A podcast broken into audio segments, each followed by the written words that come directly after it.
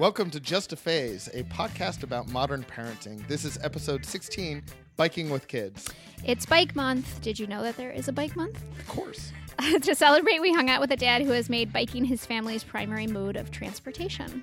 Also, we're going to talk about family photos, Whitney's worst day of parenting, Mm-hmm. school board elections, and hills.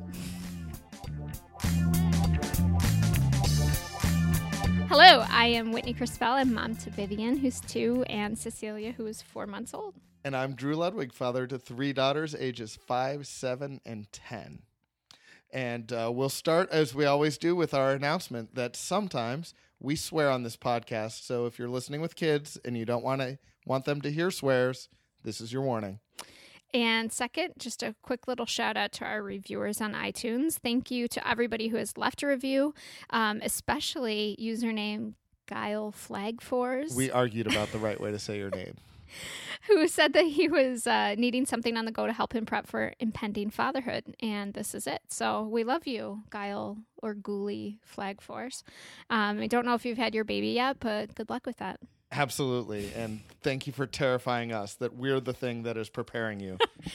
Yeah, Read a book point. too, or something. Right. Um, don't forget that you can leave your own review and that those reviews help other listeners find us. Yes. So, Whitney, tell us what is going on in your life.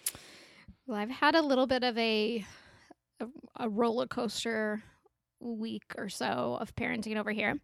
Um, I had probably my worst day, like personally, of parenting. I know it sounds pretty dramatic. Nothing bad happened. Like one of like you know my kid didn't get hurt or anything. I just for me, I was so impatient, and I really I don't know. I haven't I haven't had a day like that. I mean, I felt like there were a couple of times where I was like, wow, I'm being the child right now. In short, Viv, like, her nap got messed up. She didn't nap. I was super tired. And so I was like mad at her for not napping and was like kind of a brat about it. Um, Okay, but you've opened the door. So, give us an ex- like tell us how you were a brat. Cuz I mean, this is listeners to the podcast know that you're like baseline a much better parent than I am. Oh, so, true. Thanks. does your that's true, impatience but mean that like Well, like I'm reading to her, you know, trying to get her to go down for a nap, and she just was not having it. And at one point, I just lost my patience, and I, you could say, threw, maybe tossed the board book that we were reading towards Uh-huh. the end of her bed, and stood up and went, Ugh! and had walked out of the room to just like clear my head. And I came back in, and she was just sitting on the bed looking at me like, what is your deal, lady? Yeah. I just want to play. Hello. And then I felt and then I felt terrible guilt. So like all Oh. day the like guilt and then the next morning I was like looking for signs that she still liked me. You know, I'm like, "Hi, do you want to play with mommy? You want to give mommy a hug?" No. And I was like, "Oh no, I've ruined our relationship forever." Which I'm is glad not you're true. laughing at it. Yeah, spoiler alert, I didn't. She still loves me. But oof, that that guilt is bad. But so yeah, so and then like the next day I had food poisoning. Maybe that was karma. I'm I not going to food call poisoning. that karma. But then That's disproportionate Yeah. karma anyway, going "Ugh," I- right? and then getting food True. poisoning. Yeah. that's but bad. but then, you know, things have been getting up. We had our first ever family photo session last night. I've seen the pictures Um, online. Well, no, no, I saw haven't. pictures of you online. Yeah, yeah, yeah. I had yeah, that was something else. But but it was our first like official with a photographer, not me setting up the self timer hmm on my camera. And it was a little stressful just because, you know, trying to get a Tyler to pose for pictures, but it was also really fun because we just like played in a park in a beautiful setting. And honestly, we probably never would have done that on a weeknight, but it was gorgeous. We've only done family photos once, and that's what we did. We went to a park, Yeah. and like we tried to do some like standing in a row pictures in the park, and that just failed with our kids. Yeah. So like the best we could like we were like actively playing. Like the best picture of of best pictures of my daughters are swinging on a swing set and That's cute. going around a merry-go-round and that was just the only way to get like Right. my kids are posers and they're horrible posers. Uh, they're like, Yeah, I mean that they actually pose, not that they're pretending to be something Yeah. that they're not, but like they can't not like the 90s version exactly poser. Yeah. So And this week for uh, our Buff- Buffalo audience, we're recording out of Buffalo, is the school board election yeah. So aftermath. yeah, so that was like a little high high point. We won't get into the details there, but basically on like a broader scale of of parenting, broader picture, that's when Mhm. I felt like the week started to take a turn up because the the faction that I wanted to win win won and Yeah. and it was great. It's very like affirming and, and hopeful for me personally. It- And you too, I think I felt good. Well, so I'm I'm holding out judgment. Like Yeah, true. I, I think right. I I think that we it's so sad that on a school board we might be choosing lesser of two evils, but the bad guys didn't win. And Mm. and we'll see if the good guys are good guys. good. Yeah, true. Yeah. Yeah. Anyway, So how, yeah, how are you? uh swim lesson started again this week. Uh and parenting milestone. Uh I was able to like the swim lessons are at the YMCA Yeah. and I was able to do my workout while they were swimming. oh, Yeah, When? felt wonderful. that's awesome. Felt, and without my wife's help, like she had something else Yeah. happening. It used to take both of us full attention the whole time. How come? Like they didn't want to do it unless no, because all the like I've got three kids, three different ages, so we're able to get back to back swim lessons. But there's always two kids, one or two kids doing something else, gotcha. and and then there's locker room, and I want to take a shower, and I don't want to dry off, and all that fun stuff. Right. So, but they, I mean, they're growing up. I didn't have to do, I didn't have to get them dressed afterwards. I didn't have to make sure they dried off afterwards. Wow, you're bringing me hope right now. Well, that's why we do this podcast. no, that's awesome. Keep hope alive. It helped that we were, we had a party scheduled afterwards. So it was like, Oh, they had. We want to get away fast. Yeah, Yeah. they had so, an incentive to so we it. could go over our friend's house. That's good. and that went really well like it was it was a party for parents right so everybody uh from my church that had kids under the age of like 10 we all got together and we ate lunch and our kids my friends have a great big open attic like finished attic right yeah, but they they ran around up there and in the backyard and then we just hung out and ate hamburgers that's the best. it's very good that's We- why we have summertime Sure, totally. Well, uh, last weekend we went to. Uh, uh, we kind of crashed on my sister in law's a night of my sister in law's camping trip with her neighbors, and I didn't realize it until we got there. But they were there as part of this like I don't know, like fifteen family contingent, like where they rented out all these cabins. There was like legitimately a pack of like thirty children roaming around, and it was awesome. I was yeah like, they we got to do their this own more. society and yeah. govern themselves and you just yeah. That's out. why your street is so awesome, as we discussed on an earlier podcast. Because you have like the best street for kids and play. yesterday, as of our recording, there was a birthday party on our street, and it was fantastic because, in addition to all the other kids, a whole bunch of outside kids came in, and it, everybody Took running up and down and riding bikes, and tons of fun. Love it. Love it. Uh, riding bikes. That's what they did yesterday. That's a good transition Good to our guest today, right? Yes. Um, so we are really excited to have Justin Booth on the podcast. He's going to talk to us about bike riding with kids from the early, you know, baby toddler years all the way through the teenage years. I think he's got some some. I think he's got it figured out for teenagers. To be honest with you, He does. been thinking about it a lot since we hung out with him. All right, let's get to it. Okay. We are so happy to be joined by Justin Booth, founder and executive director of Go Bike Buffalo. Go Bike Buffalo is a nonprofit organization that works to create healthy, environmentally sustainable, and community friendly transportation options in the city of Buffalo. Justin and his team do this by collaborating with local municipalities, designing bike and pedestrian themed community events, and connecting citizens with the equipment and tools they need to bike more. Last week, families across the country celebrated National Walk to School and Bike to School Days. So, on the heels of that momentum, we thought it would be fun to talk to Justin about biking with kids.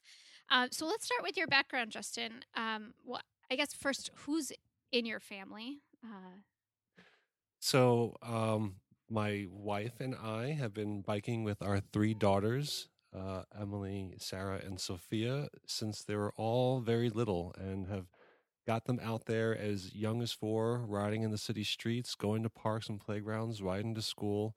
Um, sometimes they've enjoyed it, sometimes they haven't, but it's certainly a part of our daily life. Tell us a little bit about Go Bike Buffalo, the organization that you work with. So, Go Bike Buffalo really focuses on making the city as bicycle pedestrian friendly as we possibly can. Looking at cities across the country and around the world, um, many communities are investing in these quality of life amenities to give people access, to give people mobility options, to build equity in their choice of transportation. And here in Buffalo, we certainly had um, a lot of opportunity to work with when we first started. Uh, but the city has really come on board, and we've been investing in infrastructure. Uh, the mayor's made commitment of 10 miles of bike lanes a year. We've seen over 100 bike racks installed each year. We're seeing commitments from the state to um, right size our expressways and really move um, our mobility choices in line. We're working with uh, NFTA to give public transit um, access, uh, you know, make that better for people in the community. And then doing educational programs and encouragement programs and working with the university to evaluate the impacts we're having on the community and really trying to do a, a comprehensive effort and all the things that makes uh, a city be more bicycle friendly.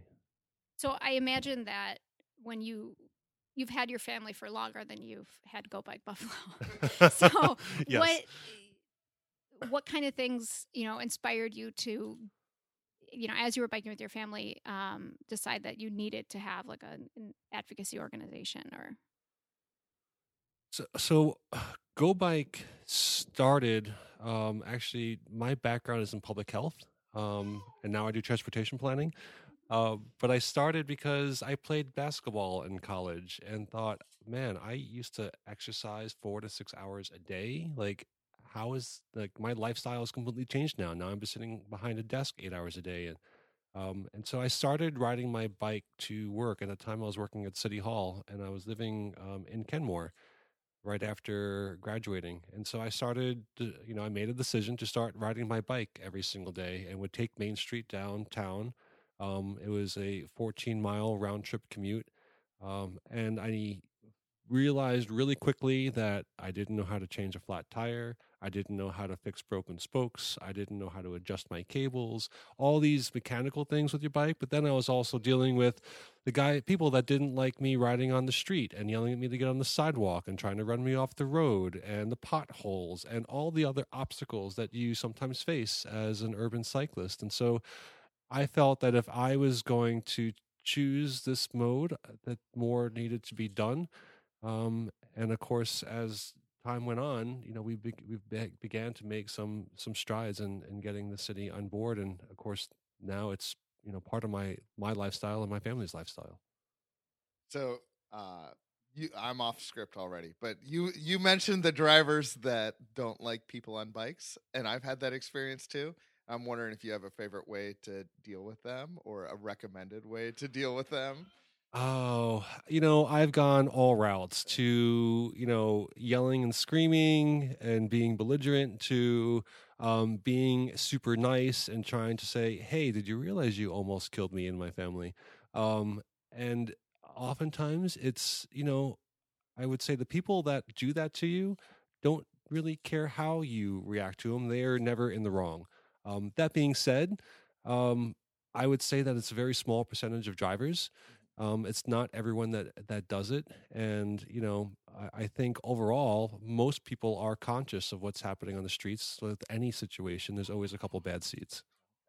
So, um, I'm a guy that likes to ride his bike, but spends probably more time feeling guilty about not riding his bike as much as he likes it.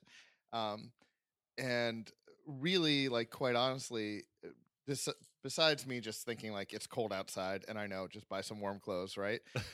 the the the second big factor in me not biking more is anytime I have to go somewhere with kids, biking is just that much harder.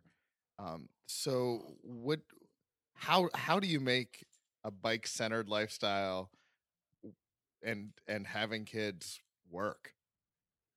So I think one of the things that made it really for us is we've made some conscious decisions over the years to move closer to where we work, to where the kids go to school, to where we need to do our shopping. Um, so I mentioned before that I was living in Kenmore. We originally uh, moved into the Elmwood Village, you know, beautiful area of the city where there's lots of shops and Uh, my wife at the time was going to Buffalo State still, and the kids were in school nearby. Um, and since then, have moved to downtown. And you know, my commute uh, by bike would probably be more beneficial to me from an exercise standpoint if I chose to walk as opposed to bike, because I'm only going a mile. I take the long way there, so I can stop and get coffee in the morning. Um, but you know, having you know those those destinations in close proximity, you know, you can't expect someone that lives 15 miles away to ride. There's some people that do, of course, um, but having everything within that one to three mile radius, it makes it really, really easy. And of course, then it's also you know, it's never bad weather. It's bad attire. It's having the right gear. It's choosing the right bike for the right purpose. I mean, every one of my family has multiple bicycles, um, whether it's uh, the commuting bike, whether it's the uh, the bike to go out with friends with and have a drink with, the bike to go food shopping with, uh, the one that has the rack on the back with the bags, or the cargo bike to carry everything from the kids and the groceries to a keg of beer. You know, you have all options and all opportunities. And sometimes people say, well, isn't that kind of expensive? And it's certainly way less expensive than owning and operating a vehicle. Uh, so, have you really carried a keg of beer on your bike? I have. I have down Chippewa Street after an event back to my house because it needed to be finished. I couldn't bring it back to the brewery half half uh, filled. Well, it wasn't a full keg. no. But the, the great thing about the cargo bike is that it has a capacity of carrying up to 200 pounds. So I could have carried a full keg if I needed to. That's awesome. that is awesome. So, you know, you mentioned that in the beginning that your kids have their they've evolved and maybe devolved at times on, on biking as a family. Talk to us about that. How has that changed throughout, you know, their different ages and phases of life? So I think the the I think the biggest thing um, that's been different is my two oldest daughters who are, are now approaching college. Um, I had them riding um, with no training wheels at four years of age, um, and we would ride all to the park, to the playground, you know, to all those kind of destinations that were nearby. Um, and as a kid, you know, it's perfectly fine to have them riding on the sidewalks. You know, make sure that it's safe for them. And then, you know, when we got to the park or we got to a more quieter street, had them out there in the street and kind of teaching them the rules of the road. Um, when we started, when they started getting older, long distances, um, my in-laws have a place in Canada, so we would cross the Peace Bridge and we would ride up uh, the Friendship Trail, and it's absolutely wonderful trail. You can go all the way to Port Colborne up the Welland Canal, uh, but it's a 12-mile bike ride, and uh, so we would often ride behind them and say, "Come on, let's go and they were just going to roll their eyes. But at the same time uh, i think that now they credit that to especially my daughter emily who's you know a great runner uh, she credits all the biking she did as a kid to her ability to now be such a good runner. Um, and so she appreciates that as much as she may have complained about it over the years. That being said you know there was a seven year gap between my middle daughter Emily and my youngest Sophia, and so because they could already ride by themselves and would keep up with us, do grocery shopping, which is you know a good three miles away. Um, we had for Sophia a, um, a, carrier that had her on the handlebars. Uh, so you know, in the front, it was a great instead of having in the back, so you could see what's going on. She would like to put her hands on uh, my handlebars and sometimes would swat my hands away because she wanted to steer, which you know, which, which wasn't always the best option. Um, but she really enjoyed it. And then as she started to get too big for that, we got one of those trailer bikes that mm-hmm. would connect to the back of my bike and kind of make an instant tandem. And she loved that because she could ride with me. We can. She would tell me to go fast, um, and she absolutely enjoyed uh, going out there and, and doing those rides. Uh, I think the only time that I, I wasn't comfortable with that was uh, coming home late one one evening from a friend's place for dinner, and uh, she was falling asleep on the back of it. So we had to stop oh, and like yeah. wake her up. Like you can't fall asleep. so she uh, so she, she, only did that once, but it was certainly um, an eye opener for us to make sure that we kept her kept her uh, alive and, and moving there. But I think that the detriment to that is, is having that gap is because the older ones could ride and w- were strong riders, um, and were riding since they were so young. It wasn't until she was eight years old that I actually got her riding by herself on two wheels and feeling comfortable about it. And so she's, you know, now doing it on a regular basis and absolutely loves it. Um, but I was feeling guilty as a director of a bicycle organization and as a parent that I had my other two going so young, and then you know it, it took so long for to get her actually out there riding by herself. Can you um can you talk? You said your your youngest two were riding without training wheels before four, right? They were yeah, they were at four. Did they do training wheels first? No, I, I so I had kids when I was young, so I was able to run behind them and hold them up, and uh, never had an issue with that. So they've none of them have ever used training wheels. Okay. And if you're young enough to run behind a bike, is is that the best way to go?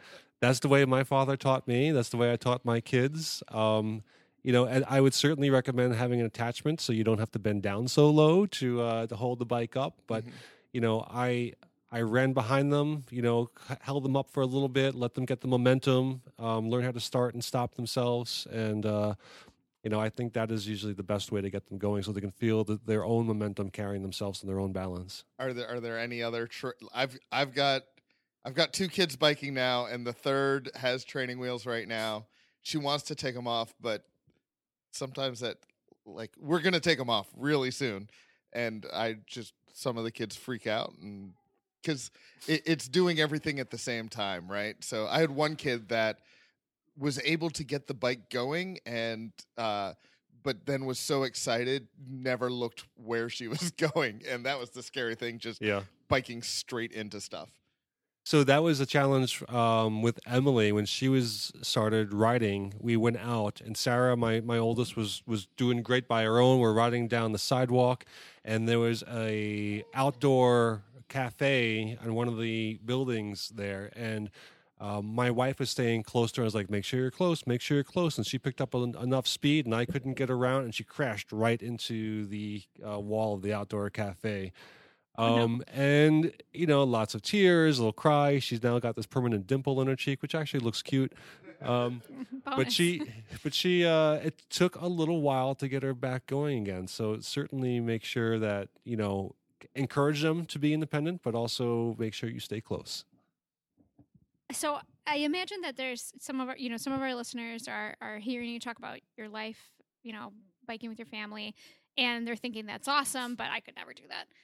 Do you have some advice for, you know, I guess easing into this, um, easing into biking more as a family? Any any like practical challenges, I guess, um, that people could do to to get themselves more into it? That's a good question because I'm talking about my experiences, and clearly my Mhm. experience is what I know the best. I think you know there are there's lots of different groups that are out there. There's um, I think I think Drew, you may be a part of it. There's like a, a family bike rides that have been happening. There's Mhm. a whole Facebook page on that. You know, an event group. There's these Kidical Mass rides, which really gets parents riding with their kids, and so riding in larger groups um, of course, makes it more comfortable for everybody. Uh, makes the kids feel more comfortable riding with their peers and get them excited. Um, you know, in terms of getting the kids to, to ride, of course, the big part is balance. And, you know, there's been lots of good tricks out there. I think the best one that I've seen is taking the pedals off and having them just use it more like a scooter as a way to find their balance. Um, I think that is a really good way to kind of ease the kids into it. But take it slow, make sure they're comfortable, and make sure you have patience with your child because every child is going to, you know, move forward with it uh, at their own pace and their own time. Yeah, that that makes sense. And I, I guess my thinking behind that is that some people could hear this and think it's all or nothing. Either I'm gonna commute to work every day, my kid's gonna commute to school, or I'm just gonna be a car person. But what I hear you saying is that y- you can you can maybe start with doing some community events or you know running some errands with a bike or maybe one day a week just commuting to school that way sorry everybody cc is really wants to be part of this right now no, that's that's certainly right. I mean, it's not an all or nothing. I mean, I get asked the question all the time: Do you even own a car? Like, yes, we, my family and I, we have one car. We need to use a car on occasion. I think you know, ultimately, everyone needs to use a car on occasion. But you wear a disguise when you drive it, right? I stay really low in the back. I've never seat. seen you in a car. but it's it's you know it's something that we we you know the way our society is built you know public transit isn't always the best option and it's it's a it's a way that we need to get around i would encourage everyone especially in the nicer weather especially may during bike month you know pick a day whether it's on the weekend or during the week choose to ride to work choose to ride your bike to the park. Um, take your bikes and put them on your car and go to a great trail in your neighborhood or you know in buffalo there's the outer harbor which you know some great trails out there and go experience you know those opportunities that are out there away from vehicles um, and get comfortable doing it on a regular basis um, and once you're comfortable, take it slowly and take steps and, and think, all right, maybe next time instead of driving the eight miles to the trail, maybe I'll bike the eight miles to the trail and do a couple more. Yeah. So you're the expert, but I'll share one trick that has worked really well for me. Um, and it's it's kind of unique to me, but you can adapt it to your own circumstances. I have a very narrow driveway so that it is difficult but not impossible for me to move my car from the back of my house to the front of my house. So usually I always park in the front when I'm driving all the time. But if I make myself park the car in the back, then taking the car out of the back takes longer and is more difficult than jumping on my bike. so so that's the advice is if you make it just that much more difficult to drive so that it's actually the easier lazier option to bike, when I do that I bike much more.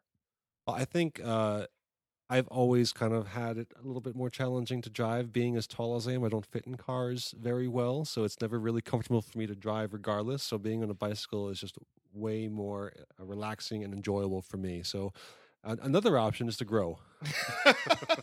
so um so uh you are a a tall individual um uh, six foot nine. Okay and but there's people of all kinds of different shapes and different abilities and things like that. Um, so, uh, are do you have advice for people that are are not the standard bike users, regardless of how how they they adjust? Are are there bikes for everybody? There are bicycles available for everybody. Being on uh, the two tail ends of the bell curve, of course, those people that are are tiny, those people that are that are large, it's certainly a little bit more challenging. Um, but I highly recommend if you're looking to get into biking on a regular basis, uh, individually or with your family, go to your local bike shop. Don't go to a department store. They'll talk to you about the type of bike that you need for the type of biking that you want to do. They'll talk about the proper fit and size because there's nothing worse than getting on a bicycle that doesn't fit and you start getting aches and pains in places that you know you weren't expecting in your knees or in your hips or your ankles and that's not enjoyable. And so having uh, the correct fitting bike and the bike designed for the correct purpose and the riding that you want to do is really going to make the experience that much better. Yeah for those of us that are that are you know six six and taller you know we have to get a custom bike. You know for those that are that are tinier you you certainly are also looking at the opportunity you know the having to get a custom bike or ordering one and, and waiting a little bit of more time to do it. But there are definitely bicycles out there for everybody. That's fantastic. Um if if you saw like I, I mean, I'm sure you see all kinds of like weird and maladaptive bike behavior, and you're a nice guy, so you just bite your tongue but but now you've got a chance to like talk to like masses anonymously, right? So is is there just one thing that that people do on bicycles that you just want to say like stop doing that for yourself or for other people? Um, give us that thing. Yeah. So uh, you know, as cyclists, we're supposed to follow the rules of the road. And granted, sometimes our streets aren't designed to always do that. There's, for instance, there's sometimes there's intersections that if there's no car behind me, I'm never going to get the light because it's not going to trigger the light to give to me. So yeah, I have to run the light, and otherwise I'm going to be sitting there all day or waiting for a car to pull up behind me. But the one thing that I think drives me nuts is when cyclists are driving riding on the wrong side of the street. And so for me, riding on the right side of the street, they're coming straight at me and like who is going to go out into traffic and you know potentially get hit or put their lives at risk and i, I really would like to encourage everyone to ride on the right side of the street um, the right know. Correct side the right and the right yes exactly yes. the right and the right but it, you know there's a reason for that and that is it it's that much safer if you think about a a, and we all do this as a driver. You pull up to a stop or a light, you look to the left to see if cars are coming to then take that right hand turn. And if you're driving your bike on the wrong side of the street, um, that car isn't going to see you until the last second. And that's the place where most cyclists actually get hit by cars at intersections, cars taking a right hand turn and not seeing you coming in the wrong direction. So, you know, making sure that you're seen, you're visible uh, as a cyclist, making sure you you are following the rules of the road. Um, incredibly important to stay safe. Okay, Uh, we do have questions from from listeners, so it's it's really important that we get to them. And thank you, Amanda and Lisa, for asking those questions. Um, so this one's from Amanda. Uh, what do you do in tow behind in tow behind if your toddler won't keep a helmet on? Uh, and you already talked about what you do if they're about to fall asleep. Um, is it is it required for the tow behind kid to to be wearing a helmet? It is required, and actually, New York State law for all kids 14 and under to wear a helmet. As adult, we have choices um, to keep the child to have the helmet on. Um, that you need to use your uh, excellent parenting skills and use of persuasion uh, to encourage them to leave that alone and distract them towards something else. Um, I can't say that I my I've ever experienced that with my kids. They certainly have always liked to loosen the strap because they don't like it too tight, and I'm always you know proper fitting helmet. Um, but you know, simple awards like, "Hey, if you keep your helmet on, I'll take you for ice cream," always seem to work. yeah, and I one piece of advice on that. Um, maybe you've already tried this, um, Amanda, but take your kid to pick out their own helmet, because there's lots of cool helmets with characters and drawings and whatnot on them. Kids' helmets are really fun compared to boring adult helmets. So maybe take them out. Viv got a unicorn helmet, which is right over there in the corner. That It's is that is very insane fancy. looking, but she loves it and wants to wear it all the time. Even when you're walking, it's could be great protection. yeah, My my daughters love putting stickers all over their helmets. there you go. So you know, every time they get a sticker, whether it's the grocery store, you name it, they are their helmets are covered in stickers. That's very cool. So the, our other question is from Lisa, and she wants to know how old kids have to be before they can ride on a bike with their parents or be in some kind of attachment. She's heard different things. You know, I've heard different things too, and I'm not actually sure if there's a law on that. I think most of the child seats will have a recommended age, um, but many kids have uh, different developmental, you know, Right. uh, tracks. And you know what I've always found, as long as they can hold themselves up and keep their head up, um, they're going to be just as safe in the bike seat as they are going to be in the car seat. Right. Um, and so I think that is really the, the the turning point in terms of being able to take the the child out is is for them to be able to have the strength to hold themselves upright. Yeah, that's what that's what I've heard too. Is if they can sit up, but then I I would say the other challenge is finding a helmet they can fit. So that was one of the that took us some time with Viv. Um, she didn't have a particularly small head, but she was just really little, and Yeah. yeah, so it took some time for us to find one that fit, and that was kind of an indication to us, like, okay, until, until we can find one, until she's big enough, then we Mhm. should just not do this right now. Justin, I wanted to ask you, you know, people are listening to this and they want to start advocating for better bicycle amenities for uh, yeah, better bicycle amenities in their own communities. Do you have some advice on how they can how they can start that process? Yeah, and any community, I would imagine most communities now, especially in cities across the country, um, there are bicycle advocacy organizations, our peer organizations popping up across the country.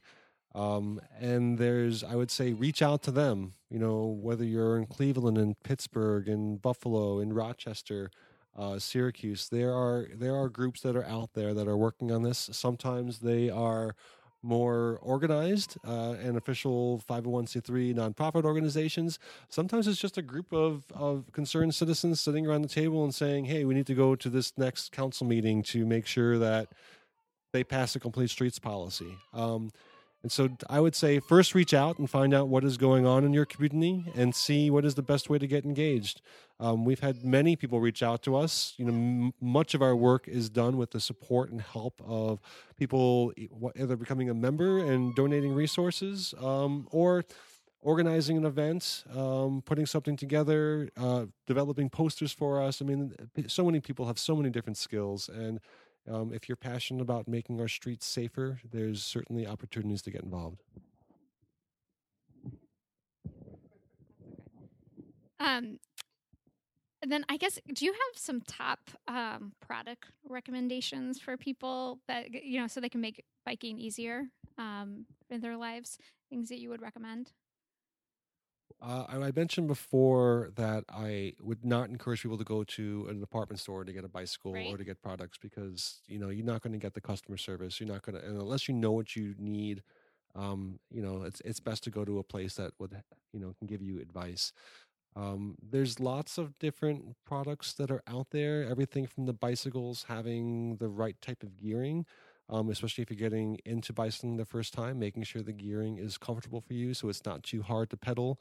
Um, making sure that you have the right types of brakes. You know, are traditionally many people maybe had a coaster brake. You know, when you pedal backwards, the back Mhm. wheel stops and you skid.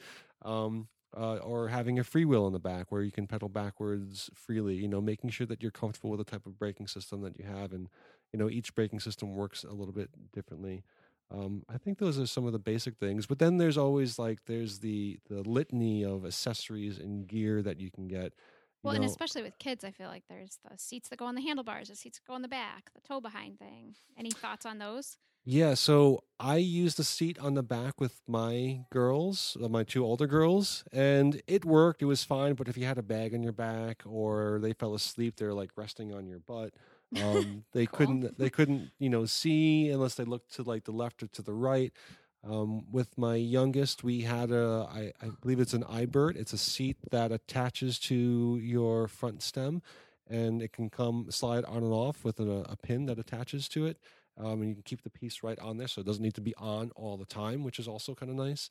Um, and like I said, she she really really enjoyed it because she got to see everything and where we're going and what was happening, and would point at all types of stuff. And I think I, I really like that, and she really liked that. So I would highly recommend having that that seat in the front. Um, Yeah. yeah, Good I don't know. There's there's lots of different things out there for for everyone. So, um, having having a bell is also very important, and you can get bells that look all different shapes and sizes. And when you have your kid on front, they will ring that bell nonstop. So you know this way everyone knows you're coming. yeah, and you don't have to shout in your kid's ear if the kid is in front of you. exactly. so, uh, you raised your kids on bikes, and was there? It's you kind of alluded to it. So I sound. It sounds like there was a time when one of your daughters said, "How come we're not like the other families? How come we have to bicycle all the time?" yeah, would, can't I just be like the other kids, right? So, uh, did that happen? How did you navigate that? Was it all ice cream and bribes, or suck it up? This is what we do. a little bit of all the above, depending on the situation. Um, you know, I, I it's certainly been part of our lifestyle, and they've certainly sometimes really enjoyed it, um, and sometimes they've certainly rebelled against it. Um, I I don't know in in my life and what I've seen, I think kids do have you know go one or two paths. They either choose to emulate the parents or they choose to do the complete opposite. So I'm certainly hoping that my kids choose to continue with this lifestyle, and all we can do is kind of instill those life skills and encourage them to choose these things. But you know, I think uh, at least with my two older daughters, they they don't complain about it anymore. Um, you know, and they've kind of embraced it and you know ride on a regular basis. I think uh, my one daughter, when she has to go to track practice up at like you know seven in the morning, and she asks why we can't give her a drive up there. Yeah. Um, I say because I'm sleeping in in the morning for once. you know, we get the pout, but you know, it's Well, and like I, I mean, sometimes at the end of the practice, you can hardly walk, right? And so you get done with practice, and then you have to bike home after that. it's a great cool down to get that lactic acid out of your legs. Got it. Got it. No, I love that though. That I mean, I hear so many parents of older kids complain about the sports schedules and having to drive their kids everywhere. And I love that your solution is like get on that bike. But it also it also kind of like brings to mind for me this debate about which is a whole other podcast topic, but this like free range parenting and letting your kids do that. And I and I just I love how this is I love the independence that you you are kind of instilling in your children to to be able to get themselves places and that must instill some confidence in them too. Yeah, I, I certainly think it has. Um, when so when Emily was turned when they both got into eighth grade, it was kind of you know, and they had sports and all over the place. And my wife and I are working, and there's a little one to take care of, and there's dinner. Like there isn't the opportunity to be all over the place. Um, unless you choose to spend your entire evening, you know, taking the kids to all their practices and everything else, and that just seems a little chaotic to me.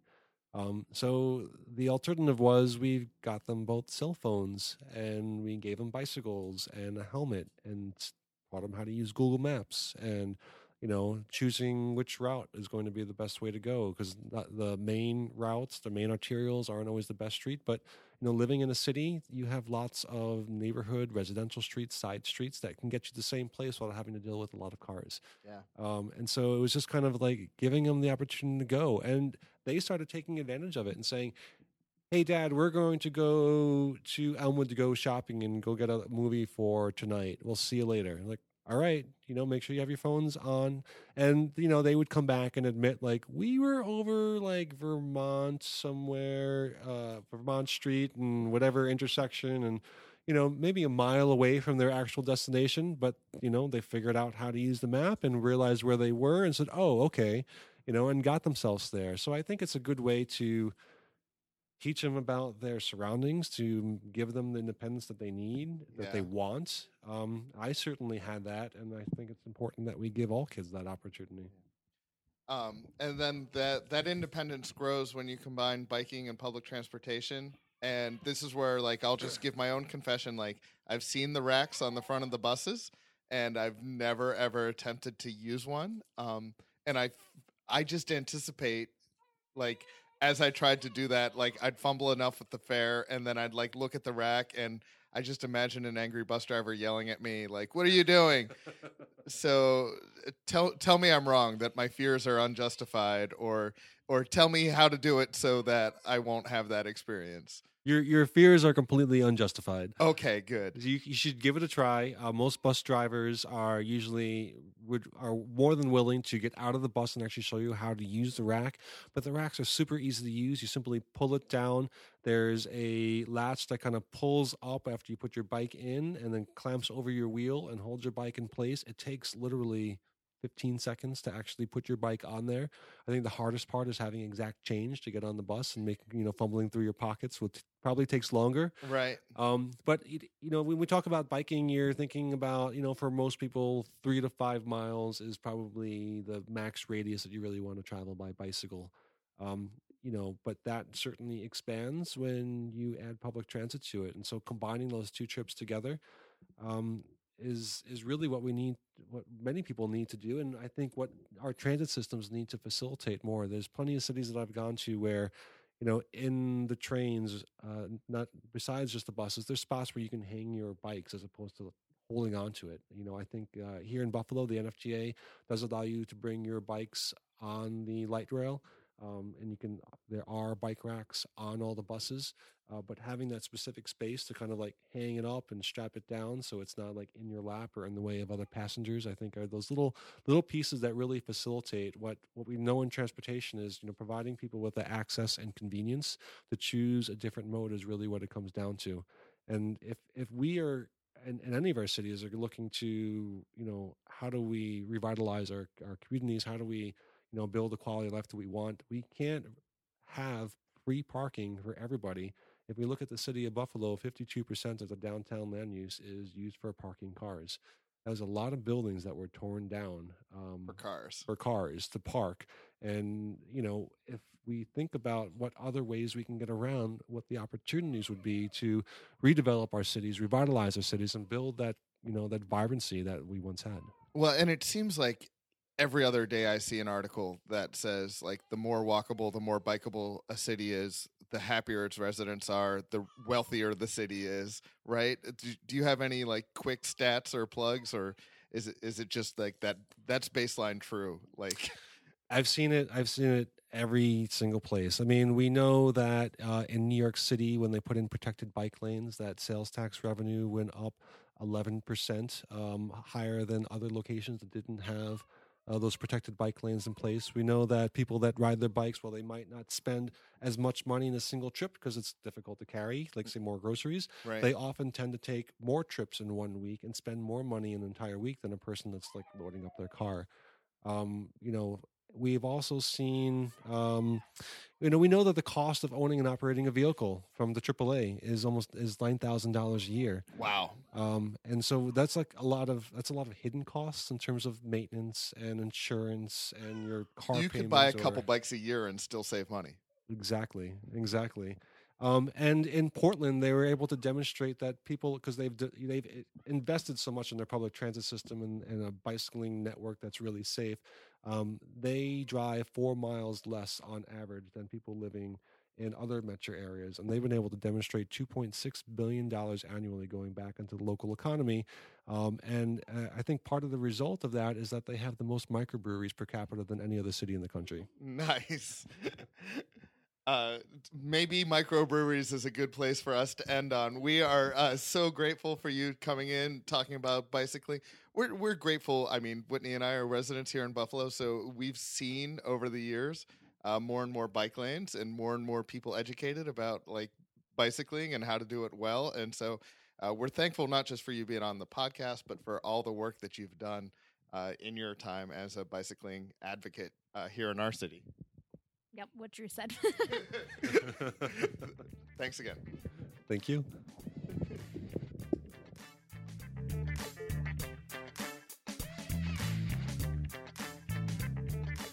Thanks so much, Justin, for being our guest and for sharing all that uh, wonderful uh, information and perspective. And uh, you have inspired us to get back on our bikes and get out there. Absolutely.